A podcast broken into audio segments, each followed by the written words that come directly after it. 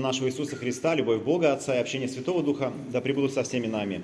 Мы встанем, чтобы услышать Евангелие сегодняшнего дня, записанное Евангелистом Иоанном, в главе 7, стихи чтения с 40 по 52. Прочитаем по 53 даже. Многие из народа, слышав все слова, говорили, он точно пророк. Другие говорили, это Христос. А иные говорили, разве из Галилеи Христос придет?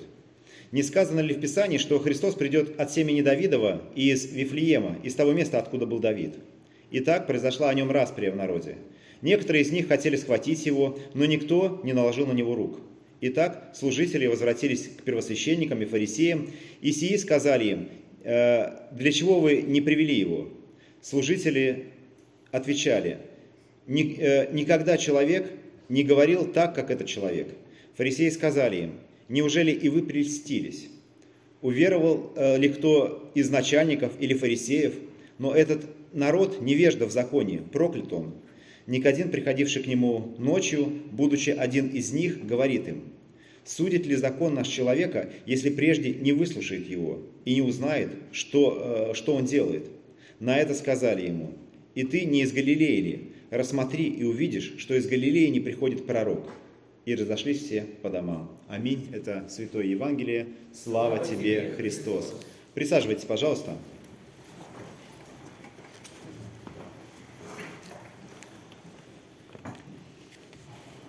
Да, если хотите выучить короткий библейский стих, вот он, последний, и разошлись все по домам. Мне кажется, хороший стих.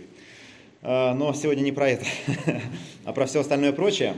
А, мы э, вчера из Калининграда вернулись, и э, меня сегодня несколько раз спрашивали, как и чего. Знаете, Калининград напоминает о себе нытьем в ногах до сих пор.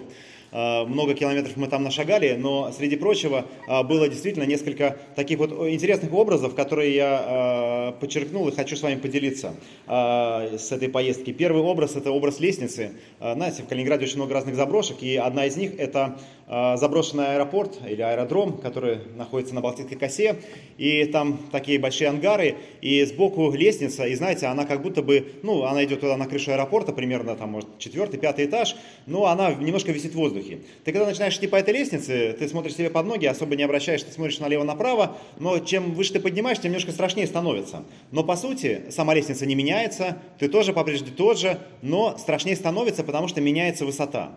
Еще страшнее спускаться. Когда ты спускаешься, реально смотришь вниз и кажется, ну вообще страшно. Но по сути, а, если бы ты спускался там, не знаю, с первого этажа, это бы не было страшно. Но поскольку это там пятый этаж, то страшно. И знаете, я подумал, что в нашей жизни точно так же бывает, что у нас есть твердая опора, это Господь, вера. А, у нас есть мы, а, по-прежнему такие же. И вот мы идем через эту жизнь, а, а знаете, жизнь вокруг, она меняется. И жизнь вокруг становится страшнее. Но опора, на которую ну, как бы мы становимся ногами, она по-прежнему такая же бетонная, такая же крепкая. Вот, это первая иллюстрация. Вторая иллюстрация связана с растением, называется оно амела, растет на деревьях. Это такой а, вечно зеленый куст, а, но куст паразит. А, он пускает свои корни прямо в ствол, ствол или ветки деревьев. И такими красивыми шариками на деревьях растет. Мы, возможно, увидели в разных южных городах. И, а, э, и ну, вот образ, который я не в эту только поездку, но еще раньше увидел, что, может быть, это как образ греха, а, знаете, который прилепляется к нам, который высасывает из нас все соки. И если этих амел много на дереве, то амела, она убивает дерево. И, ну, как бы высасывая из него все соки. Хотя очень красиво шариками на нем висит. Но есть еще кое-что про амелу, а, что еще, э, ну, как бы, мне кажется, интересным. То, что амела, она, это очень лечебная трава. То есть, ну, растение. И э, кажется, что э, вот она вроде как высасывает соки из деревьев, но с другой стороны, она дает что-то людям. И я подумал, что грех это тоже иногда, ведь у него есть, э, ну, как бы, точнее, не, не применение греха, есть применение закона, но, тем не менее, а, а через закон, а, увидев свой грех, мы понимаем, что мы нуждаемся в Спасителе. Мы, мы понимаем, что мы не способны этот закон исполнить. То есть, находясь в грехе, мы понимаем, что мы нуждаемся во Христе. И вот как бы дерево, которое, э, то есть ну, растение, которое с одной стороны убивает, с другой стороны дает жизнь. Тоже как-то странно. И третий образ, который привез вам из Калининграда, а, это образ черных бакланов. Такие птицы огромные, а, которые а, ловят рыбу, а, ныряют, они как бы под водой могут долго находиться, а потом они выныривают и сидят на разных возвышенностях, вот так распустив крылья, и сушат эти крылья, потому что им не взлететь, потому что их крылья, они, ну и вообще перья, они отягощены соленой водой, и они вынуждены так часами сидеть, прежде чем высохнут они, и прежде чем они полетят, иначе они просто не взлетят. И тут знаете, что я подумал? Что а, ведь это тоже, как мы, как люди, которые вляпаются в какой-нибудь грех, и ждут вот такого максимального исцеления. Но, а, и, ну, и пытаются что-то делать. Ведь, а на самом деле делать ничего не нужно. Нужно немножко расправить крылья, довериться Богу, поверить, что этот грех искуплен. И тогда мы сможем подняться в небеса, тогда сможем взлететь. А, вот такие образы, но они не просто в воздухе, они к сегодняшней проповеди. Они к тому, а, что, о чем мы читали в Ветхом Завете, о чем мы читали в Новом Завете, потому что а, это все тоже на самом деле близко и нам тоже. Поэтому давайте из Калининграда перенесемся Синайскую пустыню.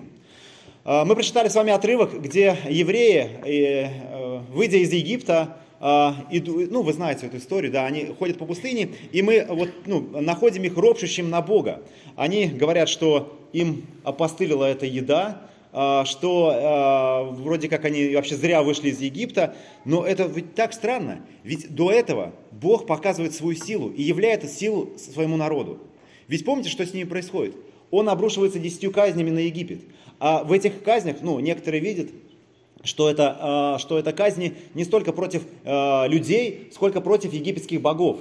А, и тем самым показывает, что вот я настоящий Бог, который ну, способен покорить всех остальных богов. Видя эти казни, и последняя казнь, смерть младенцев, они ее избегают. И дальше они выходят, проходят через воды Красного моря, Библия называется черным, но, в общем, э, Господь открывает воды, и они проходят через, через эти воды. Господь э, дает им заповеди, Моисей спускается с крижалями, говоря, ну, э, давая им закон. А потом Господь питает их манной. И представляете, какой великолепный фундамент для веры. Представляете, если в нашей жизни такие чудеса были, если в нашей жизни, э, ну вот мы наблюдали бы такую Божью силу, если бы мы ходили через воды, которые открываются перед нами, если бы нам с неба падали, не знаю, что-нибудь, э, э, бутерброды какие-нибудь, ну какая-то еда, то есть и, и, и действительно, это же такое чудо. Но представляете, даже чудо, оно способно стать некой банальностью. Это же каждый день. Каждый день это манна, и она действительно уже, ну, наверное, в какой-то момент им опостылила. Потому что люди перестают это чудо видеть. Ну, собственно, знаете, мы тоже иногда приходим на богослужение, и вот э, это прощение грехов, которое звучит в начале, оно, ну, может прозвучать, э, ну, как-то очень свежо. Мы в этом нуждаемся, мы, это, наша душа этого ищет. А может быть, мы ходим на богослужение ну, каждое воскресенье, и это, ну, мы настолько к этому привыкли, что ну, даже как-то перестаем на это обращать внимание. Но ведь это, этим самым совершается чудо. Наш грех очищается, наше сердце очищается, наш грех прощается. Но мы перестаем это замечать. Вот так же евреи перестали замечать то, что Бог их питал манной на протяжении всего этого времени. И э, вот они начинают ну, немножко роптать. Можно сказать, что если про, вот мы, мы говорили про лестницу, как, ну, как твердое бетонное основание, то вот Господь дает это твердое основание. Но все вокруг, оно начинает людей пугать. И люди смотрят слишком много вокруг, думая, что все это, это страшно, и все, ну, как бы, а, а там, кажется, в Египте, а, там было лучше. И знаете, мы тоже нам свойственно что-то генерализировать, что-то там лучше, или в будущем лучше, или где-то там. И мы перестаем видеть ту милость, которую нам дарует Господь сегодня. И вот что происходит с ними. А, чтобы о себе напомнить, Господь а, посылает змей. И знаете, образ змея, он тоже интересен, потому что это, можно сказать, что это образ греха и зла, которые совершаются. Вот мы гуляем по Петербургу, на змеи обычно не кусают, не жалят, и вообще змеи бояться нечего. А, крысы, может, там по улице бегают, но и то они на людей не бросаются. Ну, может, собака какая-нибудь укусит, да. Ну, и то редко. Да, а тут змеи. И змеи ядовитые начинают жалить людей. И а, вот если это перекладывать на нашу жизнь, то это зло и грех, которые появляются в нашей жизни. Ведь откуда появляются эти змеи? Ведь они появляются из того, что делают люди. То есть э, они начинают роптать, они начинают ну, хулить Бога, э, и это провоцирует появление этих змей. И знаете, в нашей жизни тоже появляются разные проблемы э, разного характера. И мы, конечно, их оцениваем как, как проблемы извне, а, что это просто вот почему-то какие-то эти проблемы возникли. А может быть, они возникли, а, потому что мы что-то сделали не то или не так, или может быть, у нас есть грех, а может просто потому, что нас Бог любит. Ведь Он любит свой израильский народ, Он выводит, он не просто же так Он его выводит из пустыни, чтобы немножко там поглумиться над ним 40 лет. Он выводит его из любви, Он дает ему свободу. И только потому, что Он его любит, он и посылает змей. Чтобы люди перестали роптать, чтобы они а, наконец-таки обратились к Богу. Есть у вас в жизни проблемы? Может быть, это потому, что вас Бог любит. Может быть, эти проблемы есть, потому чтобы вы снова а, обратились к Богу. Потому что действительно, мы можем быть ослеплены э, своим, э, ну, скажем так, великолепным положением. Э, и знаете, иногда нам кажется, что вот все, все нам подчинено. Может быть, и это тоже, конечно, можно сказать, что поэтому нас Бог любит, смотрите, сколько хорошего всего дал. Но и всякие проблемы у нас случаются, потому что нас любит. Ну, а также наш грех, который к этим, э, к этим э, проблемам э, приводит.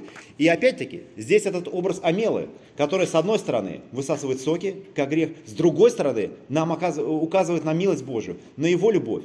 Ведь, помимо прочего, знаете, можно сейчас немножко, как сказать, ну так, показывать на, ну, вот на евреев, сказать, ну смотрите какие, вот были бы мы на их месте, да, были бы мы, мы бы себя так не вели. Мы бы не ныли, мы бы все нормально шли, вот, а они фу-фу-фу. Но они на самом деле делают кое-что очень важное.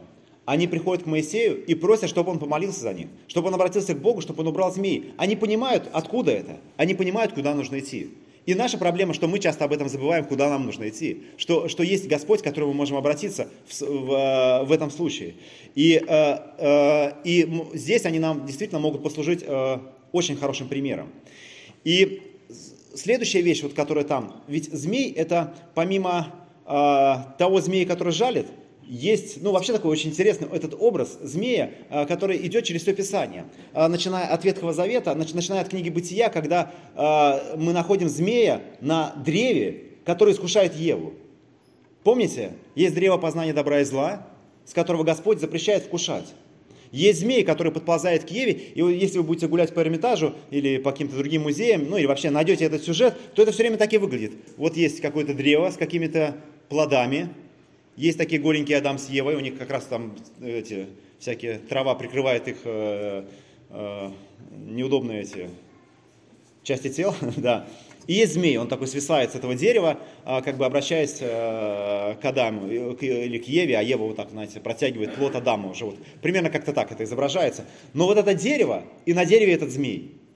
И этот змей, который, по сути, э, искушая э, первых людей, приносит, ну, э, провоцирует грехопадение и приносит смерть в нашу жизнь.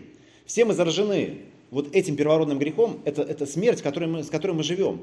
А, э, и нам никуда от этого не деться. И эта смерть однажды, она, ну, как бы, а, а, она, она реализуется.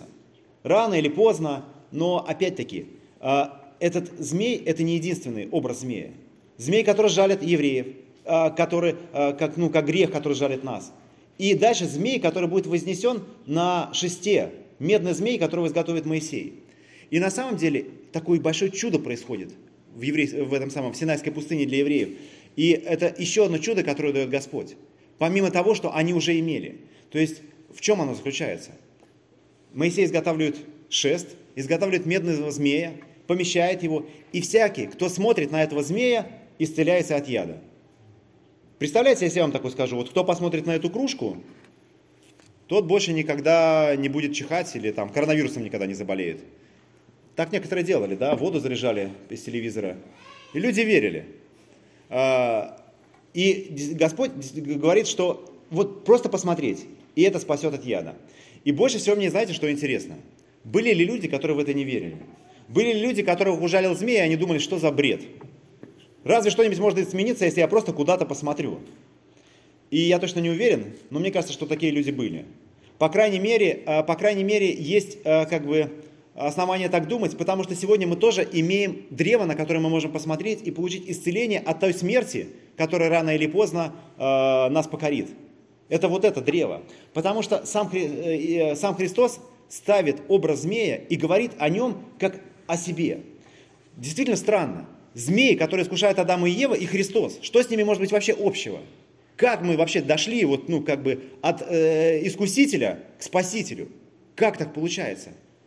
Но действительно, мы сейчас читали евангельский отрывок, и там появляется герой Никодим, который приходил ко Христу ночью. Вы помните эту беседу? Кто такой Никодим? Никодим это один из них, он говорил с ним, вот там эти местоимения, они немножко непонятно. С ним это с Иисусом он говорил ночью, а, один из них это один из членов Синедрионов, один из этих самых фарисеев и учителей закона, а, которые никто из них как бы не поверил во Христу. Они говорят, кто из них, кто из нас поверил? Никто не поверил, что вы такие глупые служители, не привели его сюда.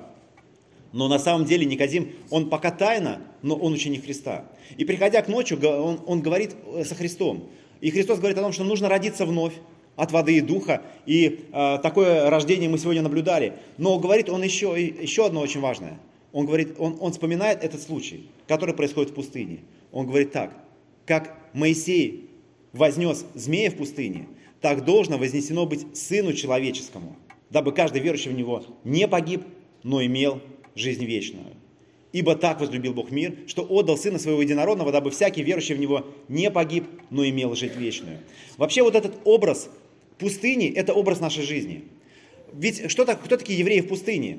Это люди, которые оставили рабство, оставили, оставили Египет, но еще не обрели окончательную свободу. Свободные ли они? Или они еще ходят где-то вот 40 лет по пустыне? Они еще не обрели ту, ту обетованную землю, которую обещал им Бог. Это мы с вами – Потому что мы оставили в крещении, мы э, как бы перепрошли через воды Красного моря, мы оставили ту самую жизнь, рабскую жизнь, жизнь во грехе. Став христианами, мы обрели как бы свободу, но мы по-прежнему ходим. По-прежнему нас э, кусают змеи, наши собственные грехи. По-прежнему мы ропщим на Бога, по-прежнему мы видим проблемы не в себе, а в ком-то другом, хотя мы имеем твердое основание. Куда твердее, чем вот та бетонная лестница, по которой мы поднимались э, вот на заброшенный этот аэродром. Мы имеем Христа. Но видя вот это все вокруг, мы действительно становимся как, э, как э, иудеи. Но нам нужно довериться, довериться а, а, нашему Моисею. Это вот этот Христос. И это есть исцеление от тех грехов, которые, э, которые жалят нас сегодня. Можем ли мы в это поверить? Можем ли мы исцелиться, глядя на этот крест? На самом деле можем. Так это и происходит. И первый был преступник, который висел рядом. Видя Христа на кресте, он увидел в нем свою надежду – Помните, что он сказал? Господи, помяни меня, когда будешь в царстве Твоем. Он намного и не надеялся. Но Христос говорит, ныне же будешь со мной в раю. Люди, которые стояли вокруг, наблюдали, они плевали и, и не видели в этом спасения. Но сотник, который увидел, э, который увидел, как умер Христос, он сказал, что это истинно был праведник. Люди, уже наблюдавшие рядом, стоявшие рядом с крестом, они видели в этом спасение. Две тысячи лет уже прошло с этих времен, люди до сих пор собираются вокруг этого креста. До, до сих пор эти кресты украшают все наши церкви. Почему?